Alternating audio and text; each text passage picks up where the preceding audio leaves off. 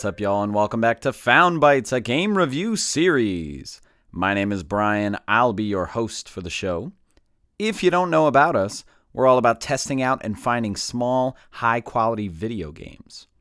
This is a podcast that aims to respect your time and money as a gamer and a consumer by sifting through storefronts and sales to find those gems that may be worth your precious resources.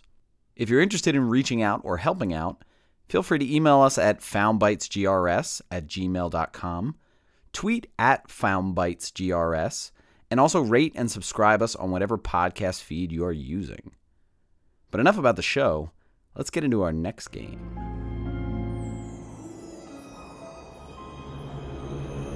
Yes. there you are, oblivious, drifting through the Atlantic. You know not what awaits you, gifted one. You know not what drew you to this ship to begin with.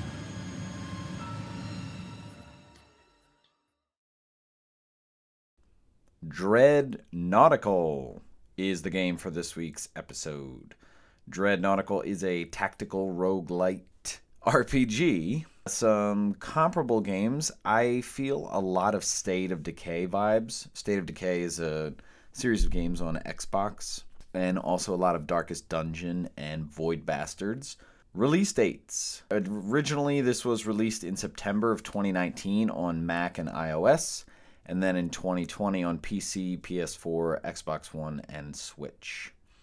The developer is also the publisher, and it is Zen Studios, actually based out of Hungary, although they have, I think, some uh, US uh, offices. Not so small.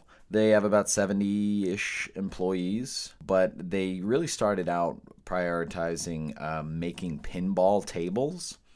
So a lot of licensed ones like for Disney or Marvel and stuff like that. And then eventually they got into making pinball video games, which were also licensed. But the big one that they made, I think had the most popularity was a game called Zen Pinball. So they made a lot of other pinball games that are Disney licensed and things like that. But then they also had a big game called Castle Storm that I think got a lot of popularity. Original MSRP, the game released at 1999 Runtime of the game, I'm seeing a lot of different things here. Uh, there's not much data, but I have seen about 10 hours. Um, but as I'm playing, I'm thinking more along like 15 to get through it. Um, but give or take some extra things or, or going out of your way to do certain things. For our PlayStation listeners, there's no platinum trophy here. Me, I got this on sale for $4.99. And so far, I've put somewhere between five and six hours. I would say I'm about halfway. There are 20 levels or 20 floors, and I've gotten through a little more than 10. Uh, I have a really good idea of how the game works, uh, and I would like to finish this out because as I'm getting to about past the halfway point, there are some things uh, like story wise or, or lore wise that um, are starting to change, and it's very interesting no one really recommended this game to me. I saw it on sale on PSN uh, because I've been playing it on PS4, and it looked fun. It looked very silly with some of the colors and the visuals, but it looked like a pretty good tactical game. I would say visually, uh, it reminded me uh, a lot of Void Bastards.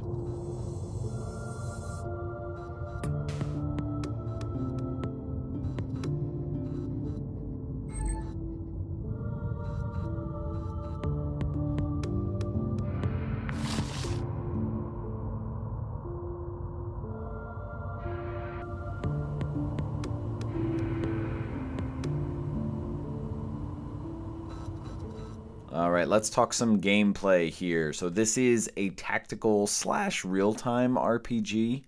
Uh, a little similarity to Transistor in that realm. Uh, and it is party based. It can be party based, or you can kind of go solo with a character. But the way the game begins, right off the bat, before you even jump in, it lets you select the difficulty options. And it gives you a fairly detailed description of them individually. You have normal, hard, and insane and the description mainly has to do with what happens when your character dies. So I liked this transparency pretty well. I was inching towards the hard mode, and it's funny because the game actually really recommends that you play it for the first time on normal. And I clicked hard, and it was like, whoa, are you sure? It's highly recommended that you play it on normal. So I was like, okay, that's fine. So I played it on normal, and as I've been playing through it, I can see where uh, the hard uh, difficulty would come in. Um, I did die a couple times, and it just kind of resets you before the level, but I can see how the hard uh, would come in and make it more of a challenge. I like that I've played it through a little more than halfway on normal. I'm fine with their suggestion. I am enjoying playing it on normal. It's really giving me a chance to uh, really sink my teeth into some of the nitty gritty stuff that I really enjoy, some of the gameplay loops. As soon as you pick your difficulty option, it'll have you choose from four different characters, and they have different stats and we'll talk about what some of those stats are. You'll also have like different special abilities, and they'll also have like different personalities. And then as you start to play through, uh, there are a lot of little tutorial messages, and I really appreciate this, um, but you can skip them. I don't think going through with them is really that much of a burden. It's just like a single screen and then it shows you like the scenario in a picture and then some description about what it's talking about. And after like the first level or so it i didn't see any again.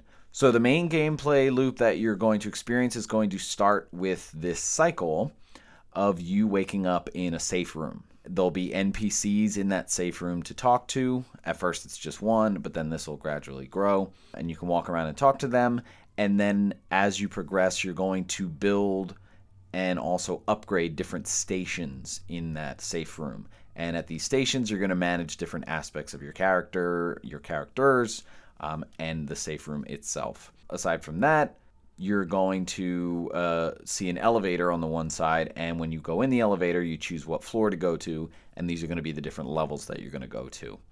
And there are 20 levels, and so you start with access to the first one, and then you'll get access in succession as you beat them but you can always go back to older levels. When you go into a level, you're going to do like a run. You're essentially going to get put in these procedural maps that have a the same basic outline format and there'll be different rooms that you can go in and they might be different types of rooms but essentially there, there's like one box that uh, all the rooms will fit in it's the shape of a cruise ship uh, this format is very similar to Void Bastards if you've started to play that. The ship is kind of always going to be in the same format, but some of the rooms you might not have access to, but some of them will be like different types of rooms. You will control your character like a third person camera top down. So it's an isometric camera, and you can zoom into your character, you can zoom out, and you can constantly rotate the angle to get a better look at different scenarios or once you're in combat. Moving your character so it's going to be kind of like a point and click, almost like Diablo. And as you're moving the cursor, you're going to see a square. And so it is kind of a grid that you're walking in, although you don't see the grid lines, but as you move your your cursor uh, like it'll highlight the different squares. And it's like you just click somewhere and then they'll walk to there. They'll find the path to get there. When you're not in combat you can move freely. So you can constantly be moving the camera and just click a space and your character will walk to there and I like this because you can actually move the character while they're moving so that you don't have to like be fixated on them. So you can look at different things. You can turn the camera. When it's just one character then you're just going to be your one character will go where you say. Once you start to get a party like depending on which character you're highlighting you can move all of them at the same time or you can toggle on and off controlling them individually. You still have to like go to where they are. And but it is nice if you want to split up sort of the the exploration. But I think once you get into battle, everyone has to move by battle rules, even if you're not near where the battle is. So, um, but I do like that option, uh, especially when it comes to kind of maneuvering where the characters are before battle starts. Um, because sometimes what will happen is you'll start battle, and if you're just moving one character and controlling all of them, uh, sometimes they don't all run at the same time, or like sometimes there'll be space between them um, and it might actually affect uh, where they start in battle. So just be aware of that. And as you're roaming through the level, opening doors, going into different rooms, essentially what you're doing there is searching and scavenging for stuff. So things that you'll be looking for and collecting food, scraps, runes, weapons, consumables, and gear. So the first three food, scraps, and runes, you're going to want to find this constantly, and you will. Uh, these are just things that you're going to need and, and you're going to be using constantly, and there's no limit to how much of it you can have. But the other things are going to be dependent upon inventory space. And as you start, your character will have a set inventory that they can hold, and you'll see it at the bottom of the screen. You'll see these diamonds there that'll house the different items that you have. And in that inventory, right down the bottom, you'll have uh, weapons and consumables. You'll have a separate slot for gear because every character can be wearing one piece of gear at a time. As you're looking at your inventory at the bottom of the screen, you're going to be able to move uh, with the D pad to go back and forth between the weapons or the consumables that you have in your inventory. And you can constantly drop them.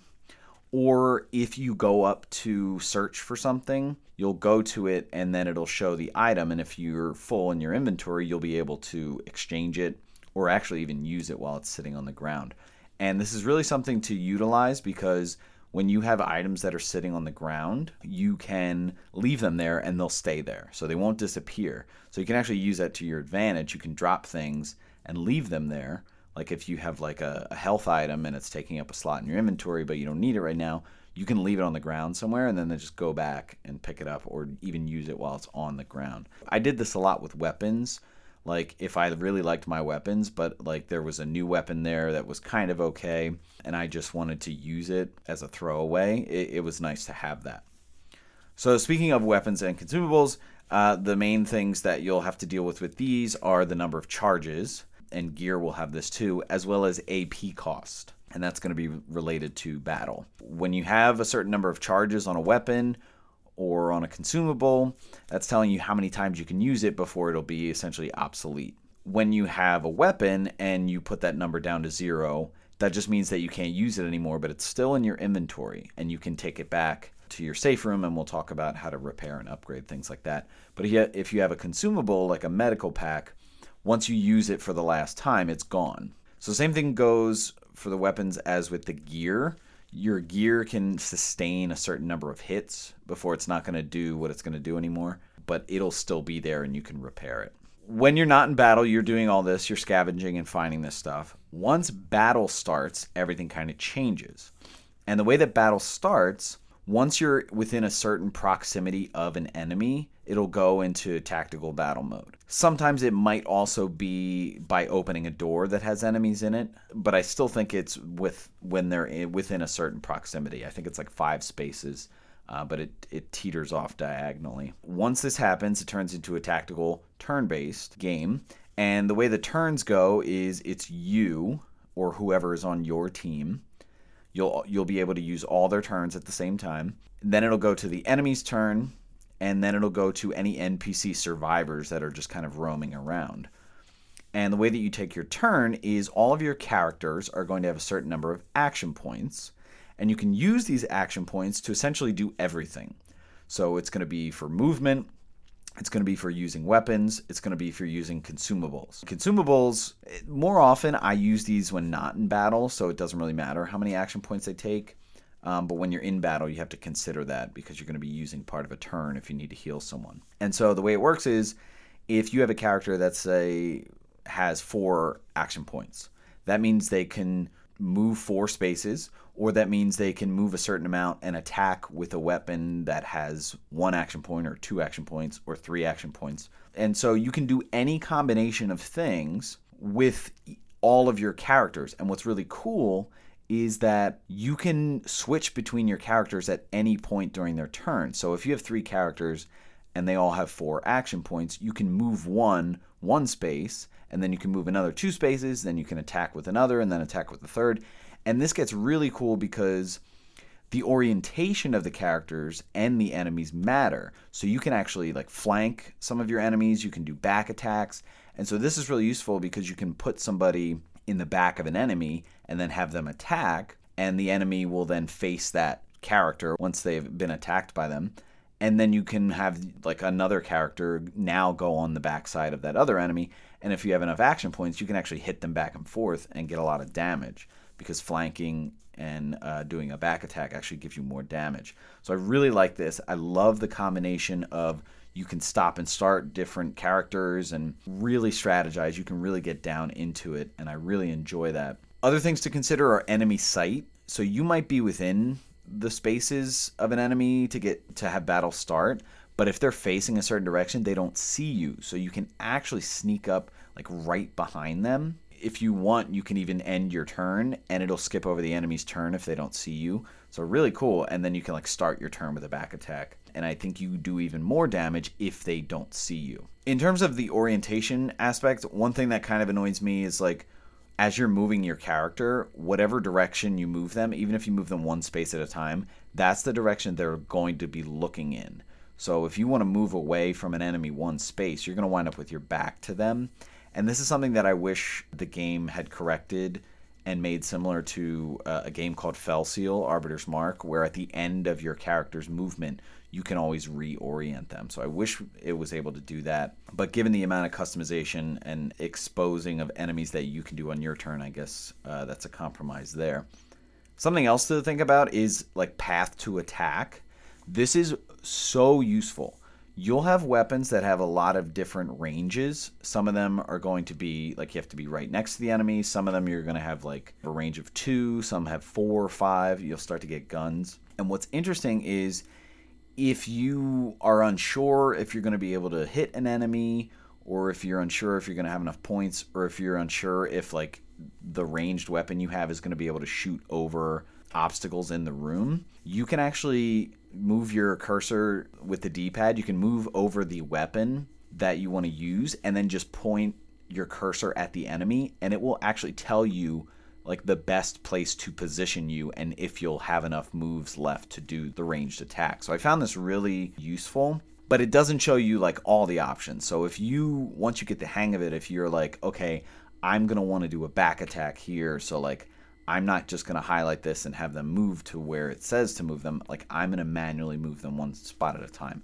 So it's good to have both those options. And again, once you get that confidence, you'll kind of know if it's a quick battle, like, yeah, I'll just click on the enemy and they'll move there and shoot the gun and he'll be dead. When your turn is over, uh, it's because your all of your members are completely out of action points. But you can end your turn early if you want, if it's just like, I'm not going to move any further because I know this enemy's going to hit me. Fleeing a battle, I found could be a little bit of a pain in the ass because if I opened a door and I wasn't ready for what was inside and now I'm in battle and like I wanted to go back and grab a healing item or, or something like that that was in another room. As long as an enemy is within range, like you're only moving the number of spaces in your action points. And so sometimes like battle can turn off if the enemies are far away. I didn't, it was still a little unclear about the consistency of that. So just be aware of like fleeing a battle can sometimes be annoying. I really dig the full use of the controller in this game. Like I said, you'll be using a cursor kind of with the joystick on console, but you'll also be using the D pad constantly. Like as you move through your inventory, you can press the down arrow to drop an item, or you can press the up arrow to give you a description of the weapon. In terms of your party, you're going to eventually have to find some NPCs that you'll be able to turn into party members. And as you're going through some of these levels, like the first time you go through these levels, you'll see NPCs kind of in real time walking around and loafing around. Sometimes you'll actually see them fighting in real time. It'll look like it's real time to you, but if you're not close enough to be in battle, you won't see how the turns are playing out. So you'll kind of see them hurting enemies, and then after a few seconds, like the enemies will hit them back.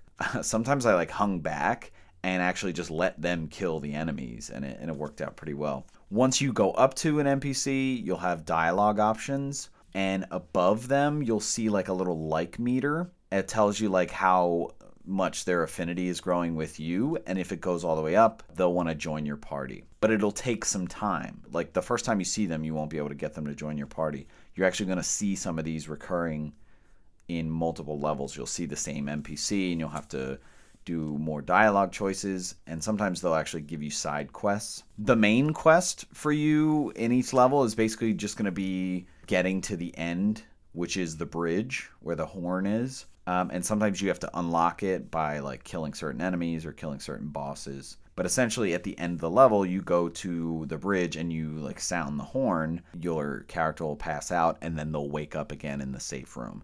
After you do this and you end the level, you're going to have to feed your party members. And this is where picking up food comes in. Um, because you're going to have different meters on each character that are how hungry they are and then sort of how stressed they are. And if you let them go hungry uh, or get stressed, um, it's going to affect if you choose them to bring them to the next level. They're not going to be as strong or they're not going to have as much of their max health. So there's kind of a risk reward if you start to get low on food. Uh, there were a couple times where I let people go down like one tick of the meter of being hungry, and they weren't too happy about it, but I wound up saving food. And then when you get back to your safe room, some of the NPCs that are there will have new dialogue, especially if you have new NPCs. And when you talk to them, they kind of give you story bits or, or tell you like what you're going to need to do next or where to go next. When you get back to your safe room, this is where you'll start to be able to upgrade stuff. And so as you get different NPCs, as you progress through the story, you'll get the option to build different stations. And the different stations, uh, one is uh, beds. You won't be able to get a new recruit unless you have an empty bed. So you need to upgrade this constantly to add NPCs to your party. And anytime you're building a station, you need scraps to do it. So scraps are going to be the item or the collectible that you'll see the most and that you're going to need the most. Another station is going to be about character stats and upgrading them. Some stats that you can upgrade your HP for each character, uh, melee damage, range damage. You can upgrade their action points and their inventory. These are going to be like the most important. There'll be a health station where you can make medical packs, and then there'll eventually be like this mental health station where you can put characters in there and they'll like calm down or but when they're in there, they'll stay behind so you can't use them. Then you'll have a station for weapons and gear. It's for repairing weapons and upgrading them. When you have a weapon that's down to zero charges, you'll have to repair it. And what's really cool about this is you can tick down how many scraps you're going to spend to repair that weapon, and it'll lower the percentage of success. For a lot of these, you can tick them down almost a third of the way, and it'll stay above 90%. And so I've been using that a lot, and I've done it a lot that way. So I wound up spend, spending less scraps. And then upgrading, this is where I really dove in because if you upgrade your weapons, you can upgrade and have higher number of charges, they can do more damage, they can increase the range. This whole gameplay loop is very Darkest Dungeon, like bringing your party back and upgrading different buildings so that you can upgrade your characters and all this stuff. Dying. So your character can die if your HP goes all the way down in battle. And depending on the difficulty level, different things will happen. So I'm doing the normal one, normal difficulty. And so what happens if you die, you just repeat that day and you wake up back in your safe room. On hard level, you will lose all of your gear that you had if you died. And the party you had kind of scatters, like you'll have to find them again in the world and then if you do insane difficulty, you die and you have to start all the way from the beginning. So, in terms of overall pacing of the game, like I said, the tutorial notes are good and optional. I think it's good to go through them. I like the pacing of introducing different enemies and different statuses and even like floor hazards and stuff like that. I think the enemy variety is fine. There's not, you know, crazy variety, but I don't think there needs to be in terms of challenge, I think there's nice scaling. I died twice on one level, and it was a pretty early level, maybe like level four, level five. But since then, I've kind of learned my lessons about like what to bring uh, with my different characters, like who's bringing the healing items, uh, who has the bigger inventory, stuff like that. And overall, I think just a great amount of accessibility in terms of information, being able to at any point look at different weapon descriptions. And in the upgrade menus they have like legends. Like you can click a button in the weapons upgrade menu and it'll tell you what every one of those symbols means. That's something that a lot of games lack and i was really appreciative of sort of the transparency there. And and it just leaves kind of everything on the table which is really nice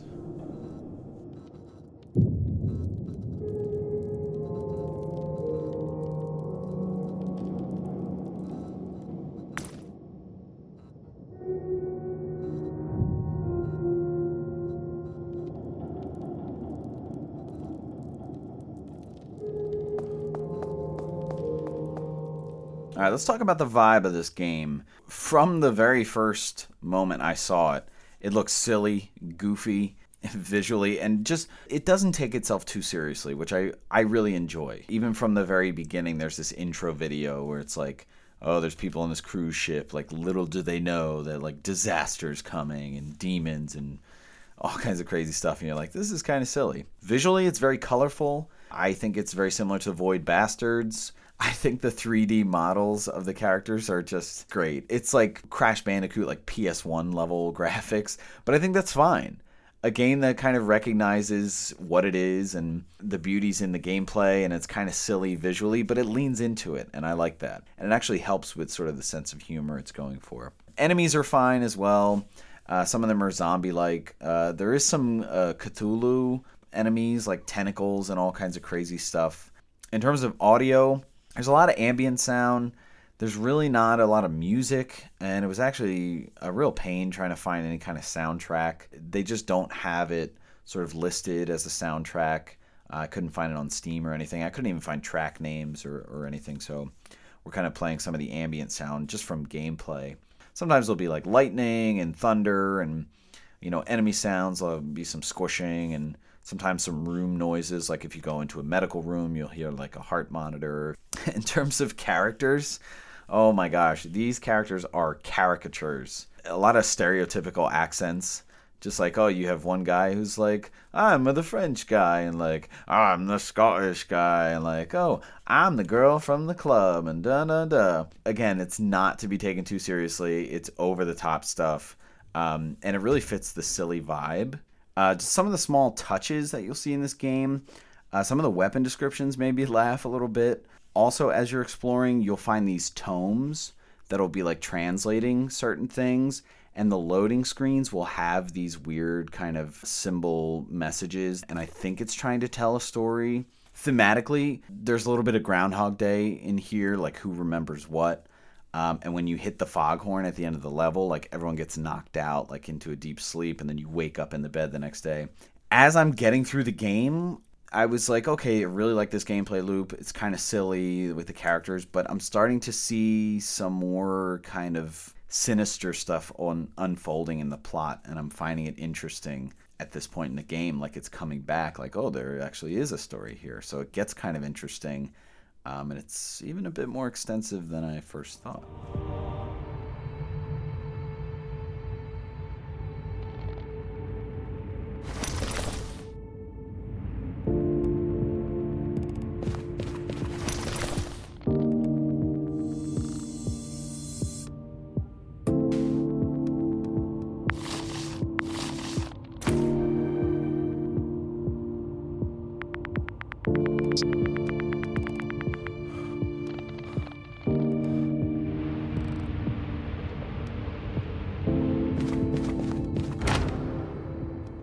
Let's wrap up the conversation about Dread Nautical.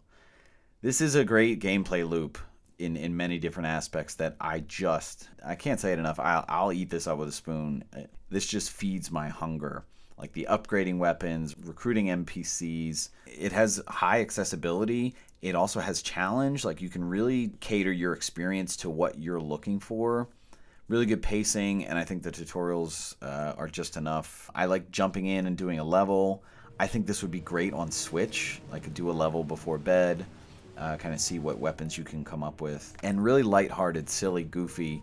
You kind of know what you're getting. You're not taking the characters or anything too seriously. And I paid five bucks for this. Incredible value, especially if you're somebody that likes tactical games, likes you know upgrade loops and, and things like that. I highly recommend this game. Um, even for like 10 bucks, I think this is a great deal. All right, that's going to wrap up this episode. Stay tuned for our next episode to see what new game we found for you.